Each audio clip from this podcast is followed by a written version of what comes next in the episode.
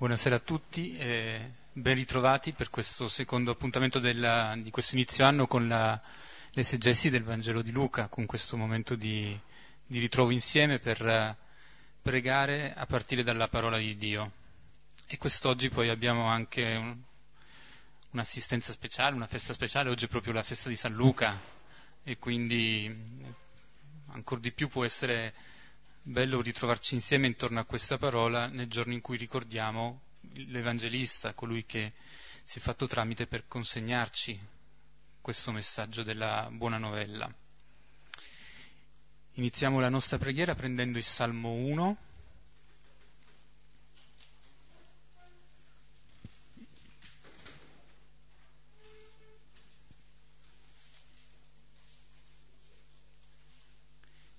che pregheremo a due cori, iniziamo alla destra e poi continuiamo alla mia sinistra. In nome del Padre, del Figlio e dello Spirito Santo. Beato l'uomo che non segue il consiglio degli empi, non indugia nella via dei peccatori e non siede in compagnia degli stolti. Compiace della legge del Signore la sua legge medita giorno e notte. Sarà come albero piantato lungo corsi d'acqua, che darà frutto a suo tempo e le sue foglie non cadranno mai, riusciranno tutte le sue opere. Non così, non così gli empi, ma come pula che il vento disperde. Perciò non reggeranno gli empi del giudizio né i peccatori nell'assemblea dei giusti. Il Signore veglia sul cammino dei giusti, ma la via degli empi andrà in rovina. Gloria al Padre, al Figlio e allo Spirito Santo, come era nel principio, ora e sempre, nei secoli dei secoli. Amen. Iniziamo la nostra preghiera con questo salmo, il, sal- il primo salmo del Salterio, che è anche la, la porta d'ingresso di tutti i 150 salmi che compongono il libro del Salterio, perché c'è questa parola, beato, che ci introduce anche al brano del Vangelo di Luca, che stasera avremo modo di leggere e pregare insieme. E la prima parola quindi dei salmi è beato è questa beatitudine che il salmista sente di aver ricevuto in quanto è un uomo che è con Dio. E il primo salmo mette subito davanti alla nostra attenzione quella che è una realtà che ci è posta davanti, la realtà di una scelta, di un bivio possibile, un bivio che è quello di seguire la via che ci porta al Signore o la via degli empi, come viene detto al, al versetto 6. Queste due vie sono presentate, sono subito presentate, perché viene detto che è beato l'uomo che non segue il consiglio degli empi, che non indugia nella via dei peccatori, non siede in compagnia degli stolti, ma colui che si compiace della legge del Signore.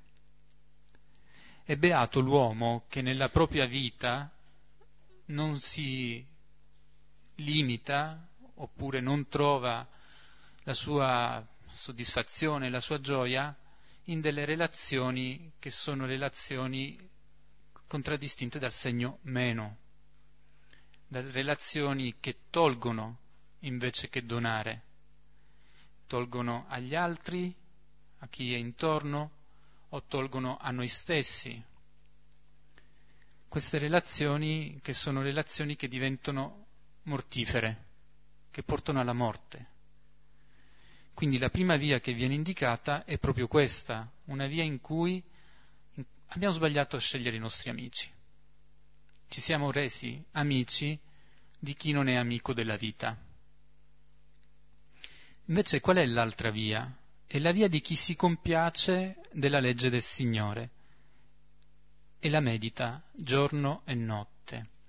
Si compiace, compiacersi e trovare la propria gioia più profonda, la propria eh, piena felicità e anche il proprio fondamento, ciò che costituisce la base su cui posso costruire la mia vita. E che cos'è tutto questo? La legge del Signore, la parola del Signore. E quindi alle relazioni che sono relazioni mortifere si contrappone un'altra relazione, quella col Signore, che si dona con la sua legge. E il meditarla giorno e notte significa sempre, sempre, in qualsiasi momento, anche nel momento della, del riposo, nel momento in cui siamo più abbandonati, essere con Lui. E quest'uomo che ha scelto la via del Signore è un uomo che viene paragonato ad un albero. Ed è bello vedere che all'inizio del salterio abbiamo l'immagine dell'albero, l'albero che può essere una figura di solidità, perché ha le radici ben piantate nella terra, in quella che è l'humus dell'umiltà, terra, e le sue fronde, i suoi rami che si protendono verso l'alto, verso il cielo, verso Dio. E questo albero che nel primo salmo ci ricorda un altro albero, che è in mezzo al giardino, nella Genesi, e ci ricorda l'albero della vita che viene menzionato nell'Apocalisse. Siamo, siamo all'inizio del Salterio e siamo all'inizio e alla fine di tutta la parola di Dio, che è una parola in cui siamo invitati a diventare a nostra volta alberi che hanno le loro radici in questa parola di Dio e che sono nostre, i nostri pensieri, le nostre azioni, come dei rami che si rivolgono verso il cielo, verso Dio stesso. Questo è l'invito e anche la promessa che ci fa il Signore, di poter essere così, stabili e nello stesso tempo come un albero fecondo e come un albero accogliente, che accoglie gli uccelli, Vedete quanto questa immagine dell'albero è, è ricca e piena. Quello a cui il Signore ci chiama è essere in questo modo. Dicevo stabile, accogliente, fecondo. Che cos'è l'opposto? Questa pula di cui parla il Salmo.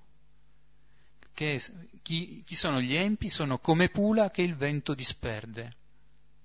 E la pula è lo scarto, è lo scarto di quello che non è stato utile non può essere utilizzato per, per nulla e il vento la disperde, è come dire che basta il soffio perché possa sparire, è come dire anche che basta il sussurro di qualcuno perché uno segua una via diversa da quella che è la via retta, quella che è la via giusta, quella che è la via per il mio bene e la mia felicità.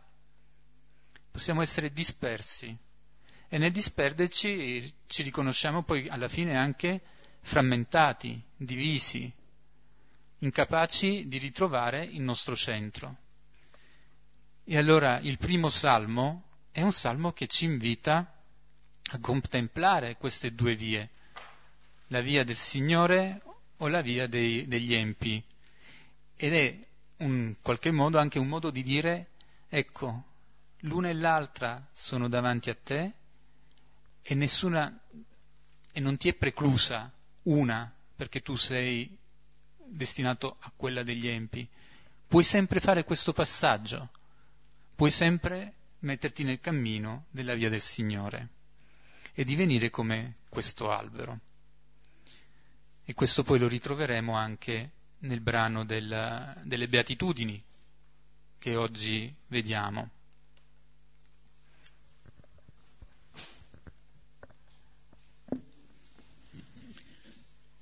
Allora leggiamo Luca 6, 20, 26. Ed egli, sollevati i suoi occhi verso i suoi discepoli, diceva, Beati i poveri, perché vostro è il regno di Dio. Beati quanti avete fame ora, perché sarete saziati. Beati quanti piangete ora, perché riderete. Beati siete quando vi odieranno gli uomini e quando vi escluderanno e insulteranno e bandiranno il vostro nome come cattivo a causa del figlio dell'uomo. Rallegratevi in quel giorno e danzate. Ecco infatti la vostra ricompensa è molta nel cielo. In questo modo infatti facevano i profeti i loro padri. Invece ahimè per voi, i ricchi, perché ricevete la consolazione vostra. Ahimè per voi che ora siete pieni, perché avrete fame. Ahimè per voi che ora ridete, perché vi affliggerete e piangerete. Ahimè quando di voi bene diranno tutti gli uomini. In questo modo infatti facevano i falsi profeti i loro padri. Questo è l'inizio del discorso della pianura, che nel Vangelo di Luca è il primo grande, lungo insegnamento di Gesù e trova il suo parallelo nel famoso discorso della montagna del Vangelo di Matteo. Noi abbiamo visto la volta scorsa, martedì, martedì scorso, che, che quello che precede questo discorso sono una serie di gesti che Gesù compie, compie. Intanto quello di andare sulla montagna di notte per pregare e poi andare nella pianura, discendere da questa montagna. Va sulla montagna per stare con Dio e poi porta la parola ricevuta nella pianura. E abbiamo anche detto che questa pianura è il simbolo di un luogo che, non avendo alcun, por- alcun tipo di porte, è il luogo dell'accoglienza di tutti. Tutti possono arrivare, tutti sono accolti. Nella pianura l'annuncio della, del Vangelo è dato per tutti. E in questo movimento di Gesù che sale sul monte e poi discende portando con sé l'annuncio della buona novella, Gesù non è solo, non è solo quando è in preghiera sul monte, perché con il Padre, non è solo perché poi chiama a sé i suoi discepoli e tra questi ne sceglie alcuni. Abbiamo visto che sceglie i dodici apostoli e con i discepoli e gli apostoli si reca nella pianura per incontrare la folla.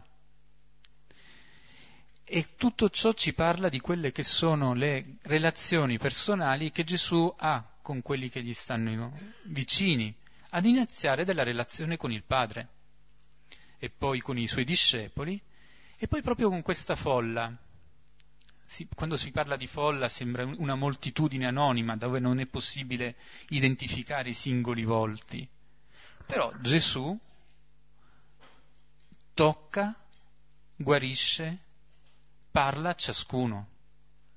Questa folla non è una folla anonima per il Signore, non è proprio per, questo, non è per nulla questo. E allora in questa situazione in cui fondamentalmente Gesù, scendendo dal monte, annuncia la parola che ha ricevuto e lo fa andando incontro ad una moltitudine di persone, ma che non sono per lui sconosciuti, ecco che abbiamo questo discorso, l'inizio di questo discorso che oggi vediamo, che si struttura chiaramente in due blocchi. Abbiamo un primo blocco con quattro beatitudini e un secondo blocco con quattro lamentazioni.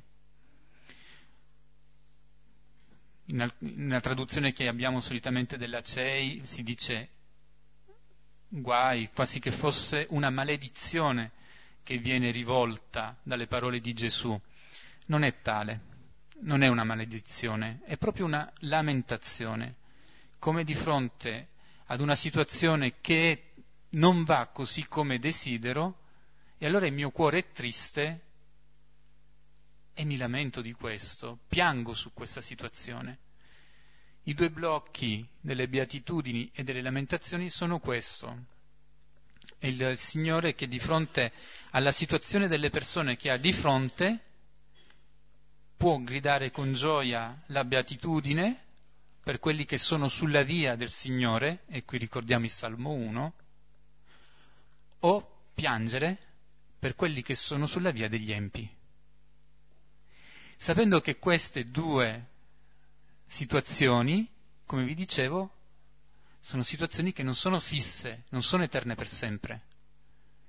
Le lamentazioni e le beatitudini vogliono essere nella bocca di Gesù un invito forte a chi lo ascolta per poter conoscere qual è la mia situazione e gioire se cammino col Signore e sono nella beatitudine e poter cambiare rotta se sono invece nella situazione del ahimè. E questo è ancora più forte se teniamo presente che la parola beati, nella, nell'originale greco, nel senso greco della parola, significa andare avanti. L'essere beati non è una conquista, non è una meta, non è una situazione statica.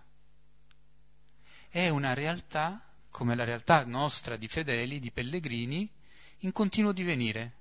Non è che se sono beato mi posso accomodare, ma sono invitato ad andare avanti, a camminare ancora, a camminare come discepolo con il Signore. Perché, perché c'è qualcosa che ci chiede sempre un continuo passaggio, una continua trasfigurazione in qualche misura, una continua conversione. E quindi quella delle beatitudini è proprio il messaggio delle beatitudini Luca, con questa duplicità tra il beato e l'ahimè, è come creare una condizione favorevole per poter discernere dove sono e decidere dove voglio essere, con chi voglio essere. E in questo ritroviamo quello che è il grande annuncio di Gesù nella sinagoga a Nazareth, che, abbiamo, che è nel capitolo quarto.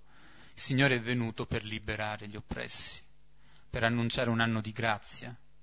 E allora per poterlo fare è necessario anche mettere a fuoco quelle che sono le situazioni in cui questo bisogno di liberazione è presente. Altrimenti la parola resta come una parola che fluttua nell'aria ma non aggredisce la realtà. E quindi questo blocco di beatitudini e di lamentazioni vuole essere proprio un invito concreto a scegliere la propria via. Leggiamo ora i singoli versetti. Come vi dicevo ci sono due blocchi e allora per poter tenere insieme il messaggio faremo così, leggeremo ogni beatitudine insieme alla relativo lamentazione. Quindi iniziamo con il versetto 20 e 24. Ed egli, sollevati i suoi occhi verso i suoi discepoli, diceva, Beati i poveri, perché vostro è il regno di Dio.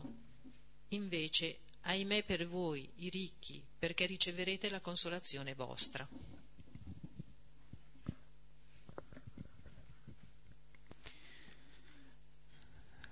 Il discorso di Gesù inizia con questo gesto, sollevati i suoi occhi verso i suoi discepoli. Nel di parlare Gesù non sta, come vi dicevo prima, rivolgendosi ad una folla indistinta, non sta parlando ad un'astrattezza, ha di fronte a sé volti di persone che conosce, che ama. E quindi le sue parole non sono teoria, ma dicono quella che è la realtà delle persone che ha davanti. Sta parlando della situazione dei discepoli. Non sta facendo un discorso in astratto. E quindi questo è importante perché Ciò dice come ogni volta che anche noi ci mettiamo a pregare la parola, questa parola è per noi. Signore solleva i suoi occhi e li posa su di noi, guarda la nostra vita e ci consegna una parola che è per la nostra vita. In questo senso gli occhi del Signore che si pongono su di noi sono occhi che hanno imparato a farlo perché ci sono gli occhi del Padre che si sono rivolti a Lui. E quindi Lui ci guarda come il Padre guarda Lui, come il Padre guarda noi, con questa attenzione, con questo amore. E per questo le sue parole sono parole che ci mettono in movimento. Sono parole che toccano corde vitali per noi. E che cosa dice? Beati i poveri perché vostro è il regno di Dio. Abbiamo già detto questo beati quanto è forte questo invito a dire andate avanti, voi che siete nella gioia, voi che siete nella pienezza. E questo beati è una parola che realizza ciò che dice. Nel momento in cui il Signore lo dice beati ai suoi discepoli che ha davanti, sta dicendo è già così, voi siete già nella beatitudine, è già qualcosa che per voi è vivo, è concreto, è reale.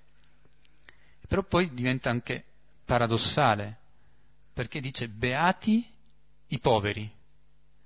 E giustamente in che cosa può essere beato un povero?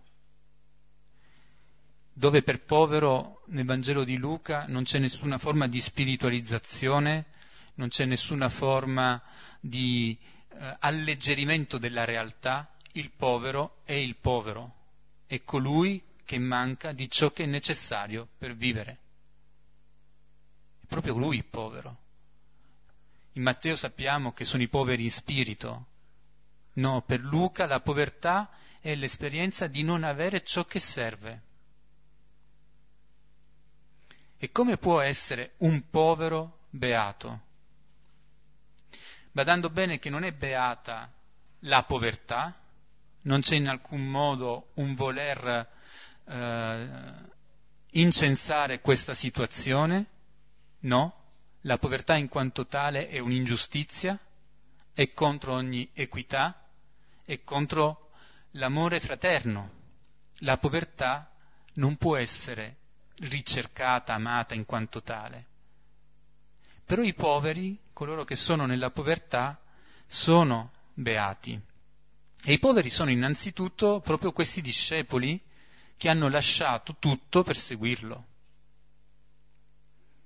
L'abbiamo visto, hanno lasciato la casa, il loro lavoro, le loro amicizie per seguire Gesù. Quindi la povertà è qualcosa di, di ben concreto.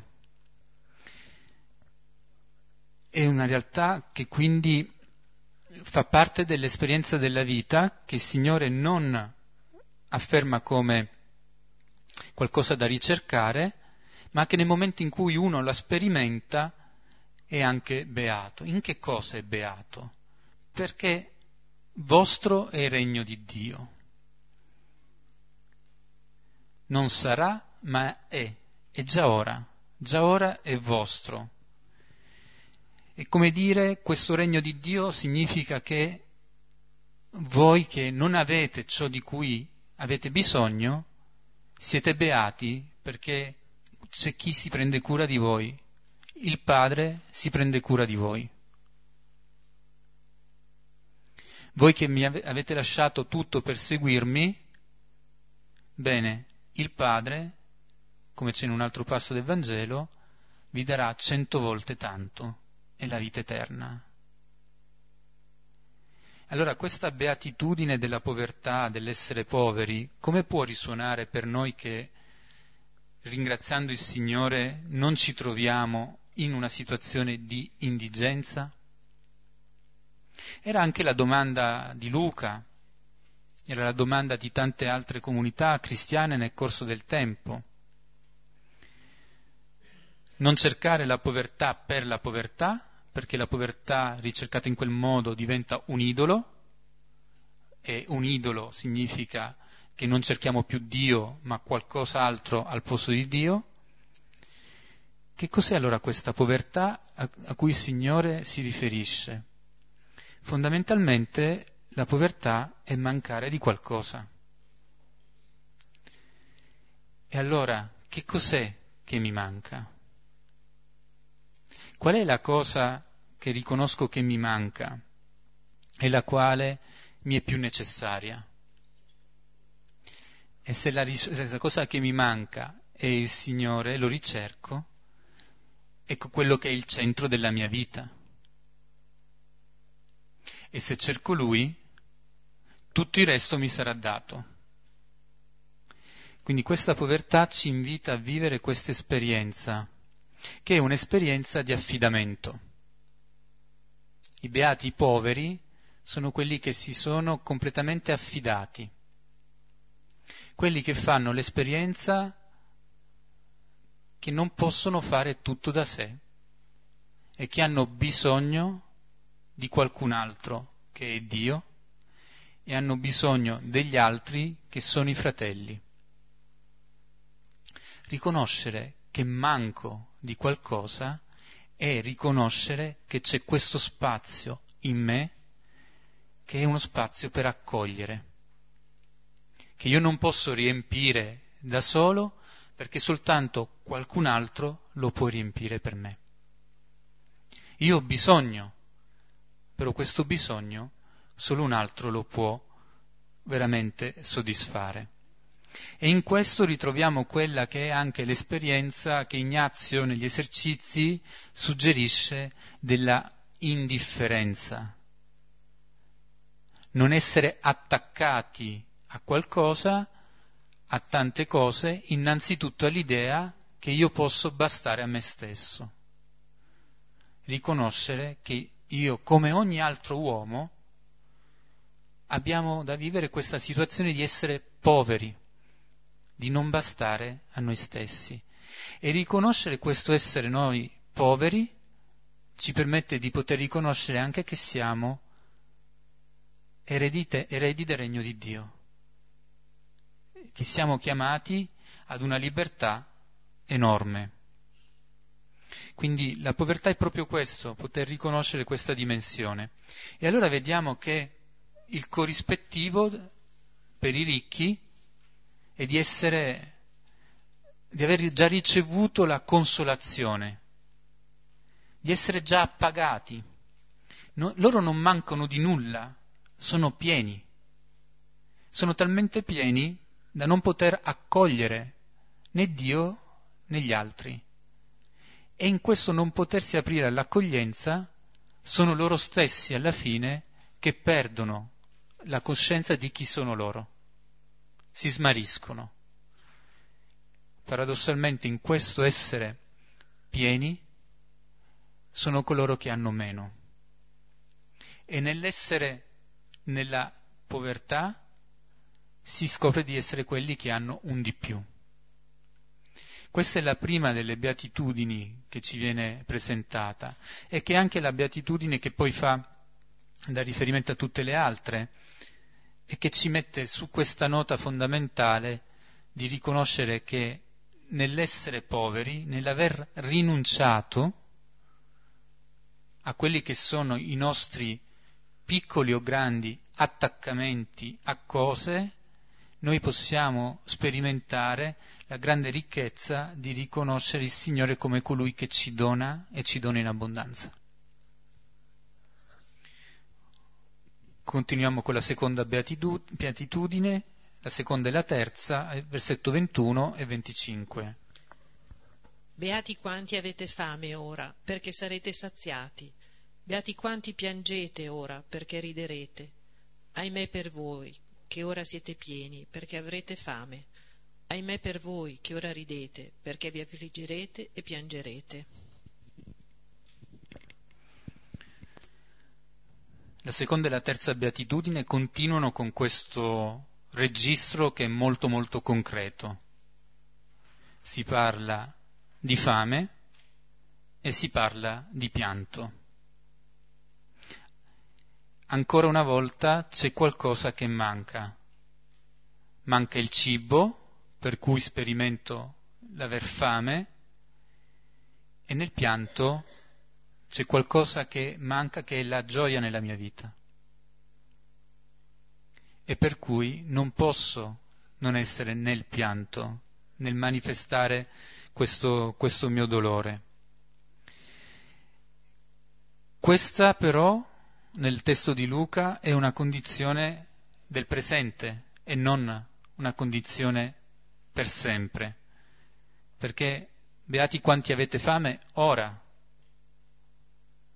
perché poi sarete saziati. Quanti piangete ora, perché poi riderete. Quello che è l'esperienza della, dell'aver fame o del pianto sono destinate ad essere completamente capovolte, sovvertite, a poter sperimentare la gioia, la, il riso, il riso che ricorda anche l'esperienza che è stata fatta da, da Abramo e Sara.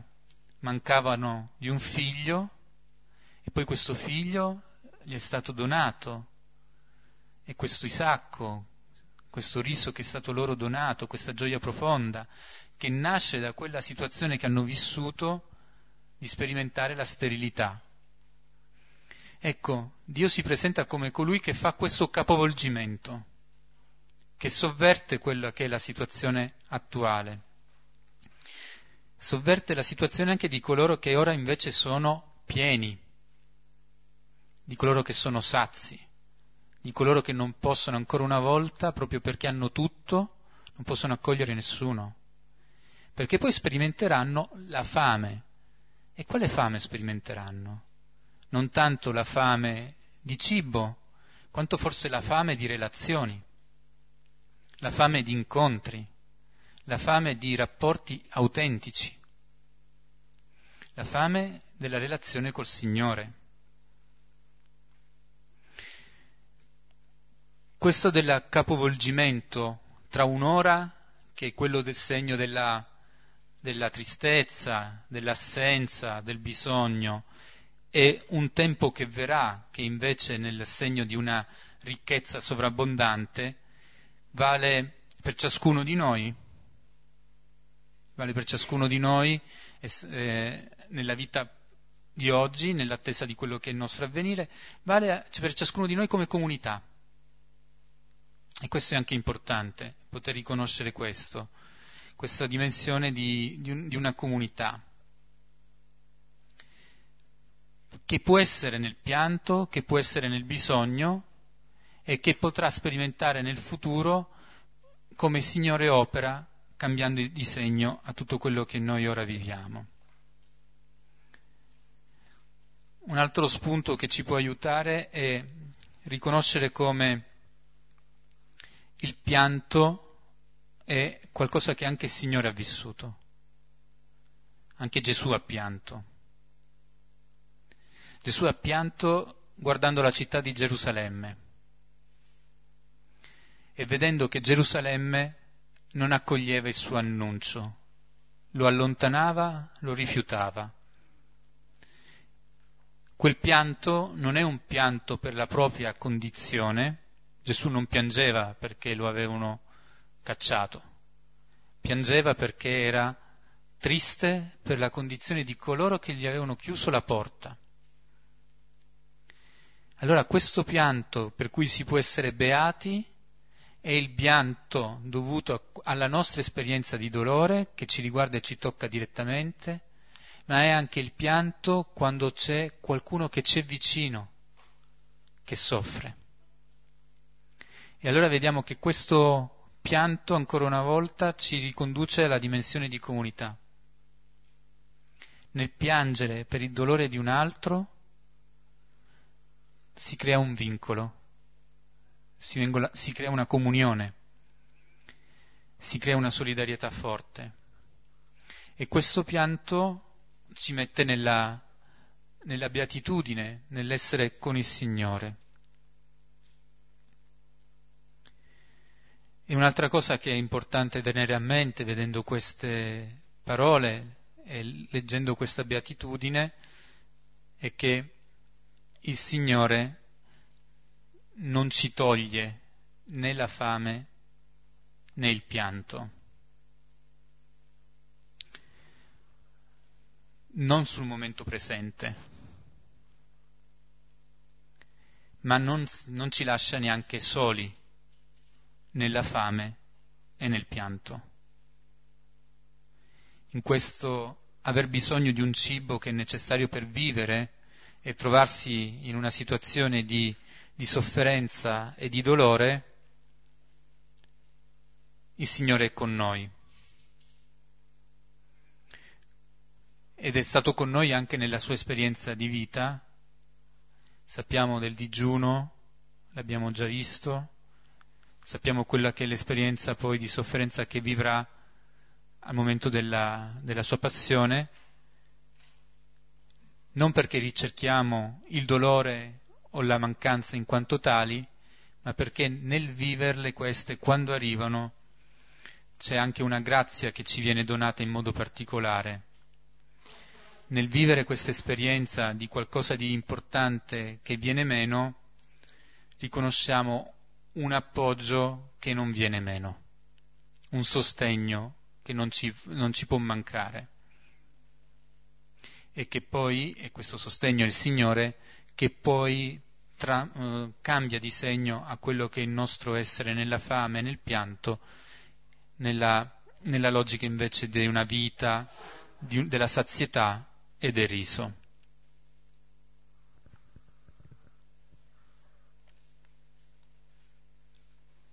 Versetti 22, 23 e 26. Beati siete quando vi odieranno gli uomini e quando vi escluderanno e insulteranno e bandiranno il vostro nome come cattivo a causa del figlio dell'uomo. Rallegratevi in quel giorno e danzate. Ecco infatti la vostra ricompensa è molta nel cielo. In questo modo infatti facevano i profeti i loro padri. Ahimè, quando di voi bene diranno tutti gli uomini, in questo modo infatti facevano i falsi profeti i loro padri. Se le prime tre beatitudini hanno questa connotazione così chiaramente concreta eh, di questa realtà della povertà, dell'essere nella fame, di essere nel pianto, e che può essere una condizione comune, una condizione possiamo dire di tipo quasi sociale, la quarta beatitudine è chiaramente legata all'essere discepoli. Non che le prime tre non lo siano. Come dicevo, Gesù pronuncia queste beatitudini guardando i suoi discepoli e vedendo che tra i suoi discepoli ci sono i poveri perché hanno lasciato tutto, ci sono coloro che sono nella tristezza, come coloro che nella folla lo vanno a cercare per essere guariti, coloro che sono affamati, e forse affamati non soltanto di pane, ma di quel pane che è lui stesso. Questa quarta beatitudine è proprio quella però del discepolo, che cammina sugli stessi passi del maestro e che fa l'esperienza come il maestro di andare incontro alle volte a rifiuto. E allora la beatitudine diventa anche questa molto concreta, perché dice vi odieranno. E questo odiare significa proprio agire in modo cattivo contro di te, farti pagare gli effetti di quello che è stata una tua scelta, farti soffrire, ti odieranno. E ti escluderanno, vi escluderanno, sarai messo al bando, sarai escluso, sarai scomunicato, messo fuori dalla comunità, sarai rigettato, scartato, ti insulteranno. E quindi tutto ciò che è di prezioso per te verrà calpestato, verrà sporcato e bandiranno il vostro nome come cattivo. È come dire sarai diffamato. Il tuo nome, che è la cosa che identifica chi tu sei, che dice tutta la tua storia, le tue relazioni, i tuoi affetti, ciò che c'è di bello e di buono in te, verrà sfregiato, verrà sporcato per sempre sono verbi molto forti, perché sono come in un crescendo, a dire quanta esperienza di rifiuto può essere sperimentata dal discepolo. Tanto radicale da andare da azioni cattive all'esclusione, dall'esclusione a mettere in discussione tutto quello che io sono, incluso la mia identità più profonda, che viene sporcata, che viene distrutta. E il Signore dice, beati. Perché? Perché tutto questo avviene perché siete in relazione con me, a causa del figlio dell'uomo. Possono essere fatti tutti questi gesti, possiamo vivere tutte queste forme di persecuzione, ma se le viviamo perché siamo con Lui, questo dolore profondo, questo senso di sconvolgimento, questo essere attaccati, ci farà male, ma non ci abbatterà, perché siamo con Lui. Con Lui. E a causa sua viviamo questo. Ritroviamo quello che era anche la parola del Salmo, questo essere in compagnia degli empi, che ci può portare via, lontano, e l'essere invece in compagnia del Signore, che ci rende un albero stabile, fecondo, accogliente, esposto anche a quelli che possono essere le intemperie della natura, quelli che possono essere eventi drammatici come un incendio o un boscaiolo che decide di tagliarmi. Però col Signore questo albero non muore, resta un albero per la vita. Tant'è vero che poi continua la beatitudine dicendo rallegratevi e danzate in quel giorno. E questo rallegratevi è lo stesso dell'annuncio a Maria. È lo stesso, è lo stesso verbo. Qualcosa di forte, di importante, come nel caso dell'annuncio a Maria, il Signore viene e ti visita. E qui il Signore ti visita anche in quelle che possono essere queste situazioni di lotta, di, di, di rifiuto e di persecuzione. Ebbene, rallegratevi, gioite nel vostro cuore, perché? Perché il Signore è lì, il Signore è con te.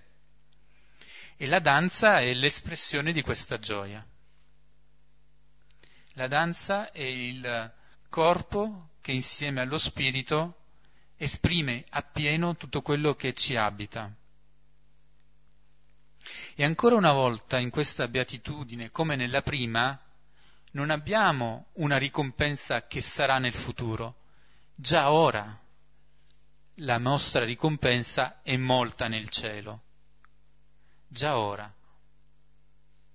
Già ora in qualche modo il Signore si prende cura di noi, è con noi. E quindi questa, parab- questa beatitudine che è rivolta ai discepoli, ai discepoli che sono davanti a Gesù, ma anche ai discepoli che siamo noi, è una beatitudine che ci fa, eh, ci dà conforto, ci dà coraggio, perché tante volte possiamo sperimentare quella sorta di rassegnazione e dire, va bene, eh, non sono capito, alle volte non sono neanche capito per la mia fede nella mia famiglia, oppure nell'ambito delle relazioni con amici o nell'ambito con, uh, del lavoro, sentire che alle volte si può essere anche discriminati, presi in giro, perché si crede. E allora, qua abbiamo questa parabola, parola di, di, di beatitudine che per noi. Siamo beati in questo beato in questo essere col Signore e di essere con Lui anche nell'esperienza di, questa, di questo rifiuto. E il modo in cui viviamo e testimoniamo nell'occasione del rifiuto diventa testimonianza e annuncio del Vangelo. Il modo in cui Gesù è morto fa dire al centurione quest'uomo era veramente figlio di Dio. C'è in questo un andare fino in fondo nella dimensione dell'annuncio. E invece dall'altro lato abbiamo, ahimè, quando di voi bene diranno tutti gli uomini. che è una situazione che molti si auspicano, che tutti possono insomma dire che, ebbene, sì, sono bravo, sono gentile, sono attento, sono accogliente, che tutti lo possono riconoscere e non c'è nulla di male a sperare di poter essere in buone relazioni con tutte le persone che incontriamo. Ma quando l'essere in buone relazioni con tutti significa tradire, tradire chi sono, tradire cosa penso, tradire cosa sento, tradire il Signore, tradire qualche amico, tradire la mia onestà.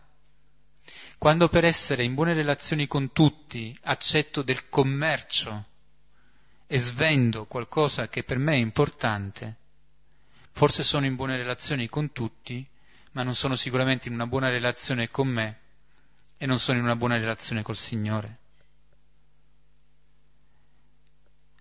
In questo senso, in questa beatitudine, non c'è l'elogio del conflitto, ma c'è riconoscere che il conflitto fa parte della vita. E voler evitare sempre e comunque il conflitto significa accettare di non, di non vivere, accettare di vivere secondo il pensiero di altri, e quindi alla fine essere come delle marionette, alla fine essere come morti.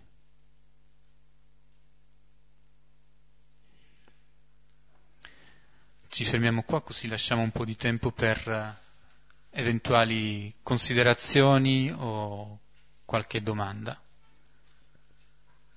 Ci prendiamo qualche momento di silenzio per rileggere il testo e poi possiamo farle condividere.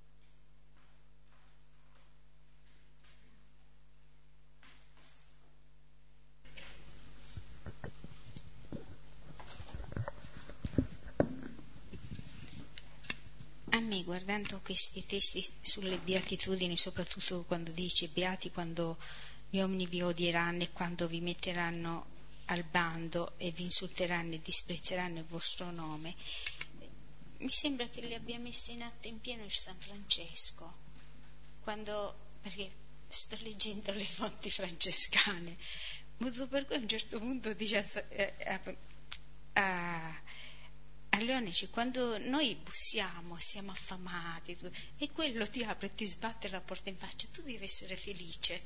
E credo proprio, valutando questa cosa, perché è anche difficile metterla in atto per noi, parliamoci chiaro.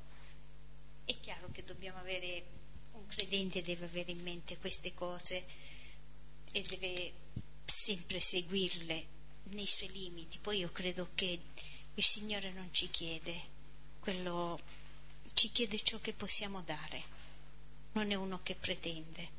San Francesco non era come noi, il Signore lo sapeva, infatti era una delle sue gemme. E mi colpisce molto questo discorso faccio, però Francesco, un uomo normale, è riuscito. Io vedo sempre la difficoltà, però l'unica cosa di cui sono veramente grata è il fatto che non mi allontano mai, nonostante queste difficoltà o i miei limiti, gli faccio, sono tua e tu lo sai. E questa è una certezza che ho. E credo che me la dia lui questa certezza, perché ho una certezza profonda che appartengo a lui. Poi è chiaro come tutti quanti. Poi leggevo anche ultimamente delle cose sul purgatorio, io sono molto legata alle anime del purgatorio a un certo punto a volte sento parlare e dico, ah ma anche di Silvano, che ho avuto la fortuna di conoscerlo anche nell'ultimo periodo, molto, dice, guarda che Silvano ormai è in cielo. Io invece mi sono autoconfinta di questa cosa, soprattutto leggendo alcuni libri. È un libro per chi è interessato a pregare per le anime del purgatorio che consiglio a tutti. Un libro di Santa Caterina è un libricino, un piccolo opuscolo. Santa Caterina da Genova, che parla delle anime del purgatorio. E io credo che nessuno andrà in paradiso, ma non perché ad esempio se muore un, neanche un padre Pio, a parte Francesco, non vanno in paradiso direttamente, non perché siano col, colpevoli o perché abbiano i peccati. Noi abbiamo i peccati, loro decisamente, ma perché credo che davanti alla perfezione del Signore queste anime, anche le più pure, sentono di, di lucidarsi bene prima di arrivare a Lui ma comunque su questa cosa delle beatitudini credo che quello che abbia interpretato e fatto in pieno le cose, le, le, parole del Cristo, le abbia seguite alla lettera nei minimi termini, quei punti, le virgole, sia San Francesco. Una brevissima cosa che mi è venuta ascoltando un suo passaggio è ehm, il Signore ci conosce e sa qual è la nostra pasta, la nostra pasta umana. E allora per me è proprio per questo così importante quel sollevati gli occhi e guardandoli, cioè queste beatitudini sono pronunciate per i discepoli guardando i discepoli. Tiene conto di quello che noi siamo. E quindi questa non è una parola né troppo alta né troppo bassa, è una parola per noi. E questo beati i poveri, beati gli affamati, beati eh, coloro che piangono, beati coloro che sono perseguitati, nelle nostre vite prende ogni volta una declinazione diversa, una sfumatura diversa, perché tiene conto di quella che è la situazione nostra in quel momento. E questa beatitudine che ci raggiunge lì dove noi siamo e come noi siamo è anche quella forza che ci permette di poter fare questo andare avanti, questo essere beati come andare avanti. Sapendo che questa beatitudine nasce innanzitutto da questo cuore di misericordia che è il cuore del Signore, che in quest'anno giubilare della misericordia abbiamo avuto modo di fermarci a riflettere, a contemplarlo e a pregarlo in più e più volte. E quindi tenere in mente come queste beatitudini non sono un'asticella troppo alta, ma è questa asticella che viene pronunciata da Gesù per i discepoli che sta guardando e di volta in volta il Signore ci dice beati nelle situazioni in cui noi ci troviamo e lo fa a partire da quello che noi viviamo e quello che noi siamo.